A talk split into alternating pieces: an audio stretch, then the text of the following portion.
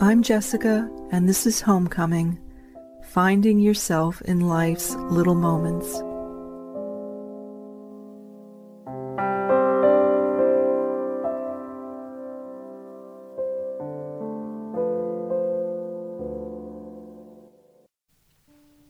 Hi, dear listener. Well, it is a dark and rainy night here on the outskirts of Sydney, Australia. And the wind is so strong that it is blowing things around the street and around the yard, and people have been advised to tie stuff down or bring stuff in from outside. It is one of these weather conditions that are created by a low pressure system out in the ocean to the east of here.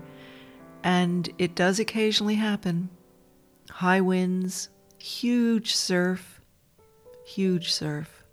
I'm talking to you now, being able to hear the wind outside and the rain and hoping that wherever this finds you, wherever you are in the world, that you're well and things are good for you. So, for anyone who has listened to some of my earlier podcasts, you might remember that a lot of my earlier podcast episodes were created when I was sitting up on a bench overlooking the ocean to the east, the vast expanse of water and the horizon stretched out before me and there's a, a single bench up there, kind of contained or located in a little cul de sac. And there are several little cul de sacs along this stretch of headland with the rocks cascading down from this elevated area to the water below. And this one particular bench is where I have enjoyed sitting most and where I felt inspired to make so many of my earlier podcasts. And just to say that here I am sitting at home.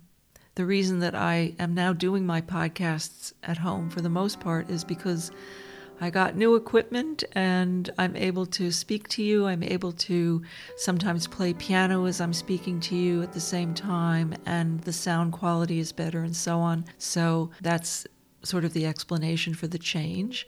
However, I still spend a lot of time sitting on that bench overlooking the ocean there up on that headland.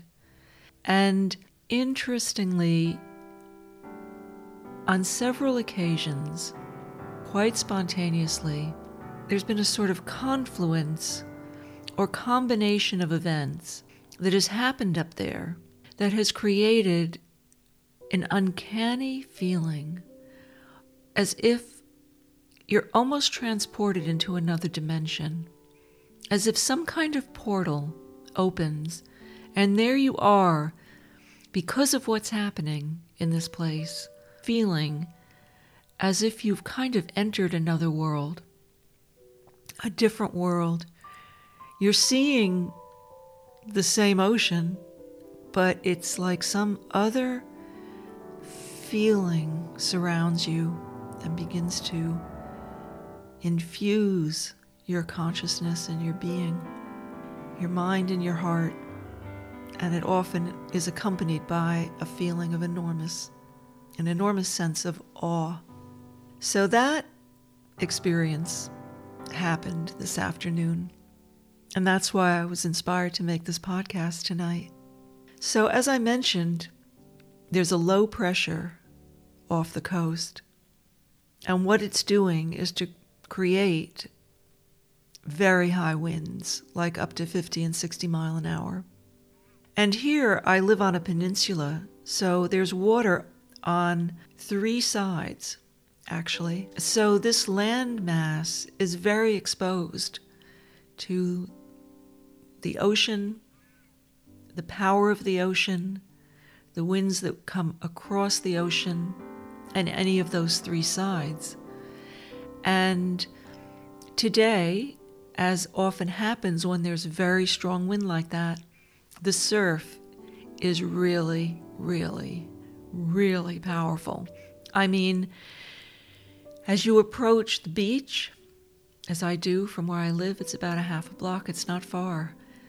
I can feel the power of the ocean as I approach. Even before I can sort of see it around the corner, I can feel those waves moving.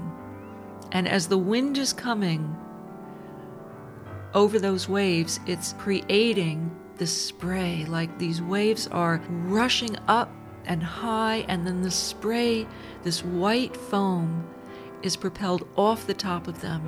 It's an amazingly dramatic scene. And the waves are crashing at all places, not just close to the shore, as is usually the case, but also far out to sea. So the entire ocean, the entire sea, that entire expanse of water feels roiling, it's churning, it's roiling, it's moving with an almost supernatural power. I mean, it is awe inspiring and a bit fearsome. so, the walkway that I travel, about 10, 12 minutes from where I am to get to that headland, that elevated area overlooking the ocean, travels along the edge of a little bay. But in weather conditions like this, that bay is not particularly sheltered. It doesn't provide much of a buffer for the power of those waves, you know, to protect the landmass and all us pedestrians from those waves. So as I was walking along, I was trying to time my little sprints along this exposed walkway along the ocean to avoid getting inundated with the waves that were coming up over the railing it's a concrete walkway, and then there's a railing, and then there's a little bit of a drop, and then the water is right below. And in weather like this, and with waves and ocean conditions like this, those waves come right up and over the walkway.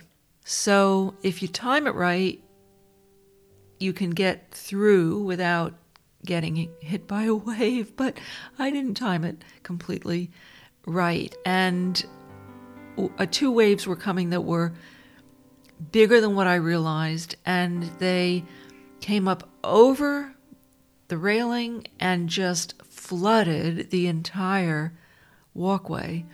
And my feet were suddenly immersed in three inches of water, and there was nothing I could do. So I kept walking, soggy feet, could have been worse, I guess, really. And after that, they actually closed the walkway, put gates up, and that was it posted two guys on either side, end of the walkway, and nobody could go through. So, anyway, I got through before that happened, but I got, you know, pretty wet feet. Sat down at a fire near near a little gas fire at my favorite cafe, warmed myself up. Had a couple of cups of chai, wrote some notes, did some writing, and then made my way up to the headland, to that bench that I so cherish. And that's a part of my life. So I was really curious to get up there to see what was going on from that vantage point on that particular part of the ocean because that is truly open ocean there. And those waves are, you know, when when we have conditions like this, they are huge. They're the biggest waves and you can see them down below, so it's an amazing view or vantage point to really get a sense of the ocean and its power and in conditions like this, the surfers are out there. The best surfers are out there, and particularly in this spot, because this particular spot is called, I don't know if it's a, this is the official name, but it's referred to as Dead Man's. I am sure that there is a really good reason. I can see the reason why it would be called that because the rocks below, when surfers are out there, or if boats happen to be out there, which has happened, and, and the waves push them into the rocks down there below, it's a hazard like almost no other. But the surfers, the best ones, get out there in conditions like this because there's a chance that their efforts are going to yield the ride of their life or one of the rides of their life. So when I got up to this place, Indeed, there were probably 10 surfers out there. That's actually not that many considering how many people surf in this area, but like I said, it was the best ones. And the entire expanse of view, you know, of headland was lined with people watching those surfers below. Now, a lot of the people that were watching you could tell were surfers themselves, and they were fixated, you know, they were riveted to what was going on below with these surfers who were down there risking their lives, frankly, to catch a great wave. So I was watching this in and amidst these surfers and other people, mostly surfers, young people, went men and women. I, the first thing I did was I asked one of the one of the surfers sort of near me. I said, "How big are those waves?" And without blinking an eye, he just looked at me straight on. He said, "15 feet." Now, those are big waves. And then he said, "It's like a mountain that crashes." So I'm telling you this, dear listener, because it's to give you a sense of, if it's hard to imagine, I'm giving you sort of trying to give you a sense of how powerful the water is when this is what's going on. These waves are massive. And these surfers, you know, tiny little beings on their surfboards, bobbing in these conditions, just waiting for the right moment as the surf rises up and they rise up with it, that they're going to step out onto that crest and head down the face of that wave. So, as this was happening, all of these people lined along the headland, lined, you know, watching this, some with cameras, iPhones, videoing it, and so on. It was as if they were one body responding, because most of these people surf themselves. They could literally feel the feeling of what they were seeing the surfers below doing and experiencing and going through. So, it was like I was standing amidst people. I mean, we weren't huddled together, you know, there's still a sense of social distancing here. People are outside, they're not. That wasn't what was on everybody's mind, frankly. What was on everybody's mind was what was going on down there in the water. And as those surfers were endeavoring to catch those 15 foot waves, I felt like a surfer would come up and, you know, head out, and I could feel as if one thing, all those people around me moving with him, like their bodies, their minds and hearts, their physicalities were so in tune with what they were seeing the surfer, you know, a surfer do below that it was like they could feel it in themselves as they were watching. So, in a few cases, the surfer, because the, the waves were so massive, the surfers were coming up, you know, and, and like I said, ascending up on those crests and then and then just getting on the, up onto their surfboard and then just dropping down the face of that wave. I could feel everybody around me feeling the feeling of what that was like, as if they were that person themselves, as if they were that surfer themselves. And when that person, there was one guy who came down and the wave broke right on top of him.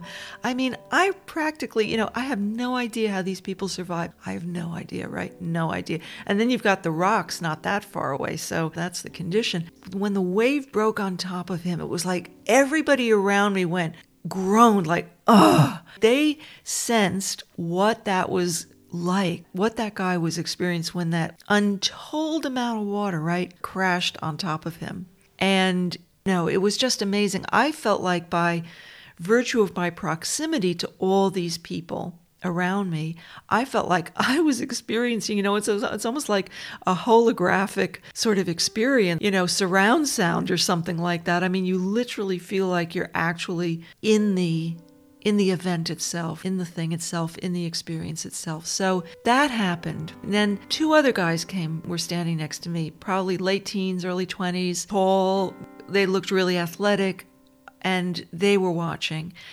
And I turned to them and asked if they were surfers, and they said yes. And they said, But we're not getting out there. That is just beyond us. And it wasn't like an admission of weakness. Believe me, dear listener, it was an admission of humility. Mm, that's too much, you know. That takes something that that we don't have right now. You know, that was what it was like.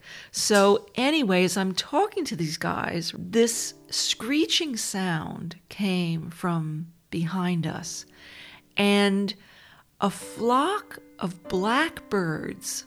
Now, there are birds around here of all sorts crows and magpies and kookaburras and, and various sorts of, you know, rosellas and various sorts of amazing Australian birds. They're around here. Even egrets, and there's a pair of sea eagles that, that circle. I see them often circle near my home, near the ocean, circling over to look for fish. This flock of birds wasn't like anything I'd seen before. And those two guys next to me turned and looked over their shoulders up at those birds, and they immediately started talking to each other about it. So I knew there was something about those birds because I couldn't recognize them. I had not seen those birds before. You could almost mistake them for crows, but they were bigger than crows and they were screeching. They were all black, kind of swooped around and landed in a tree not that far from us. And those guys started walking towards it. And before they left, I said to them, What kind of birds are those? And they said to me, Those are black cockatoos. And I said, Oh my gosh, I have never seen black cockatoos. I've seen plenty of white ones. You see plenty of yellow crested cockatoos, but not black. I've never seen black cockatoos. So these guys started walking towards those trees, and I said, I'll, I'll follow you. I'm really interested because they had their iPhones out. They were going to video these birds. And I walked with them up to where these birds were, and the birds were very um, unafraid of our proximity to them. They had landed in these banksia trees, and they were clearly uh, sort of enamored of the the banksia, these these hardened sorts of seed pods. So I think that they were eating from these seed pods, and they were all sort of scattered in and among these banksia trees. And I asked the guys more about this, and they said, well, you know, these birds mate for life. The cockatoos mate for life. But these are younger birds because they're traveling in sort of a, a, a pack. I don't know what the word is, a flock. And so they haven't yet separated off into pairs. These guys seem to know a lot about these birds. And I was happy to have found people who knew about what I was seeing because I think I would not have necessarily noticed, although something definitely seemed different. And they said, "Yeah." I said, "Are these are these endangered? Is this an endangered species?" And they said, "Well, no, but they're rare. They're they're rare." And in fact, I had never seen them before. But I got a good close up look at them, and they're absolutely incredible. Because, yes, you see parrots that are white, parrots that are multicolored. Black parrots are something else. And they have a sort of triangular yellow shape on their tail. So when they fly, it's all black, more or less, with a, this tiny little yellow triangle, the end of their tail. And then they have a tiny little yellow bit sort of between their eyes, like in their forehead. And they're just incredible, beautiful, striking birds. Birds are just amazing. These ones, there's something about their the rarity of them and the fact that they're black parrots. It was really quite incredible. So I just started to get a feeling like I needed to go back to where all the surfers were because eventually it looked like it was going to really start to rain. I mean, we're talking about an incredibly low pressure system, and the rain had let up for a bit. It was a blessed thing, but I had a feeling it was going to start again. So I, I said goodbye to the guys, goodbye to the parrots. I took a good look at them one more time, and then I walked back to the overlook where I could look at the uh, surfers before I left. And as I approached, there was a young woman uh, standing there. I said, Oh, are you a surfer? And she said, Yes, I'm a surfer. She said, But that's too much for me. Surfers are, you know, they know their limits. So I was standing there in proximity to her. The waves were getting bigger. They were actually, over that period of time, they had gotten bigger. And two waves were moving towards land. And she pointed out, she said, See those? She said, Those are going to be the biggest waves yet. She said, I can see it. I can see it. I can see it from here. She said, when you're down in the water on your surfboard, you can't actually see it to that extent. She said, from this vantage point, I can see them now moving towards land, and I can, I, you know, it's possible to get a better sense of how monumental they are. There were two of them coming towards the surfers. As they approach, a couple of the surfers kind of went over the top of them and didn't catch either of those waves.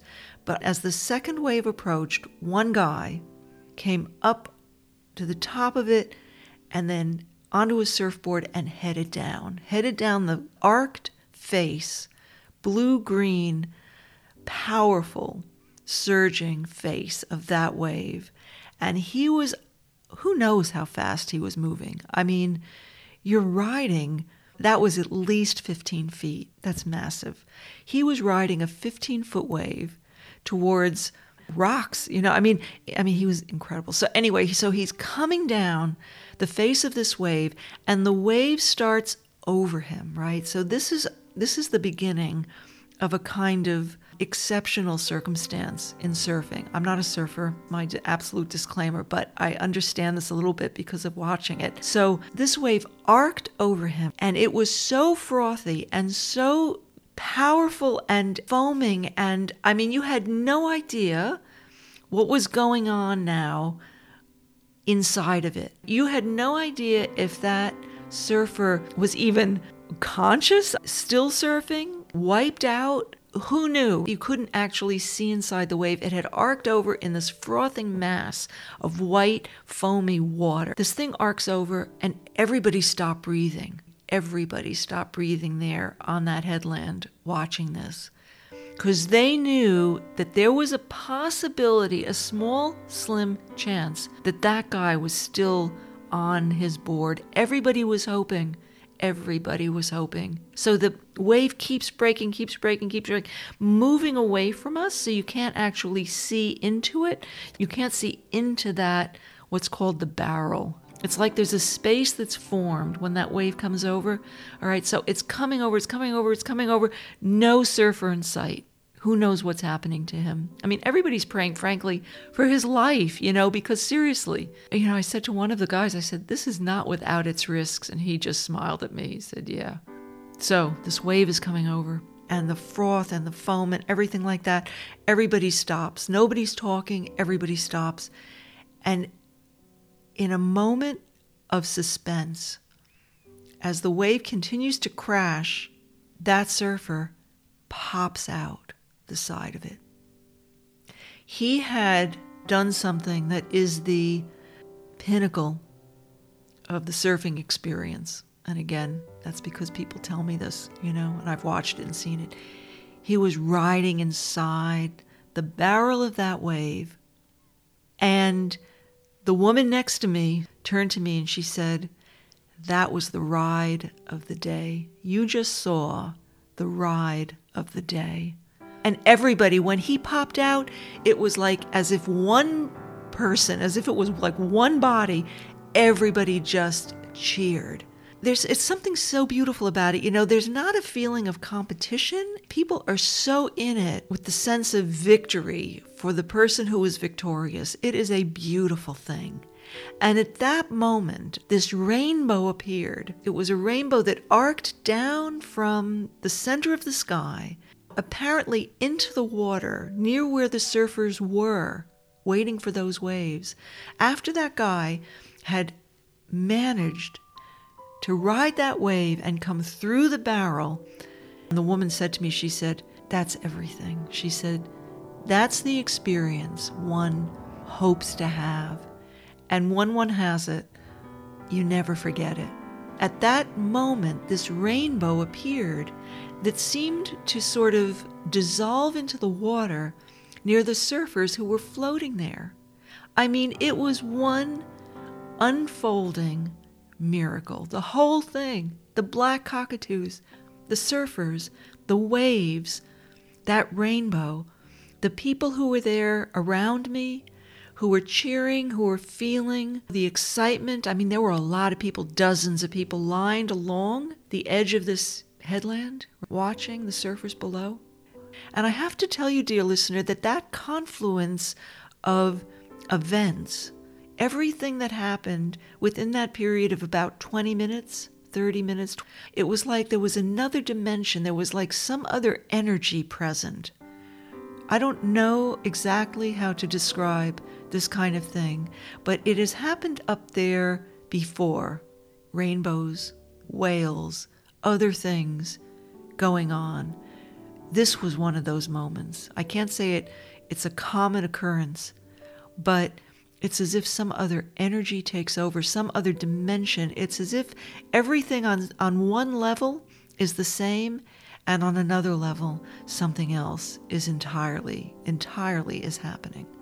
So I really wanted to share that with you because, you know, we have uh, almost like a, um, on this earth plane, there is a, a possibility of a kind of uncanny emergence or descending of, of a kind of energy, a kind of sense of presence and of unfolding that feels nonlinear. It, it's almost as if you're taken into a different sorts of sort of time frame or experience of space time. You know, I don't know how to describe it. I feel like I'm kind of in a dream with what's going on, and yet everything is familiar but also there's a kind of dreamlike quality to everything. The significance of that is something I'm going to have to think about more, but perhaps you have some sense of it. Perhaps something has happened for you or to you that has a kind of similar feeling, where there's almost this dreamlike quality, you know, almost a magic, some sense of another dimension or reality interpenetrating with this one.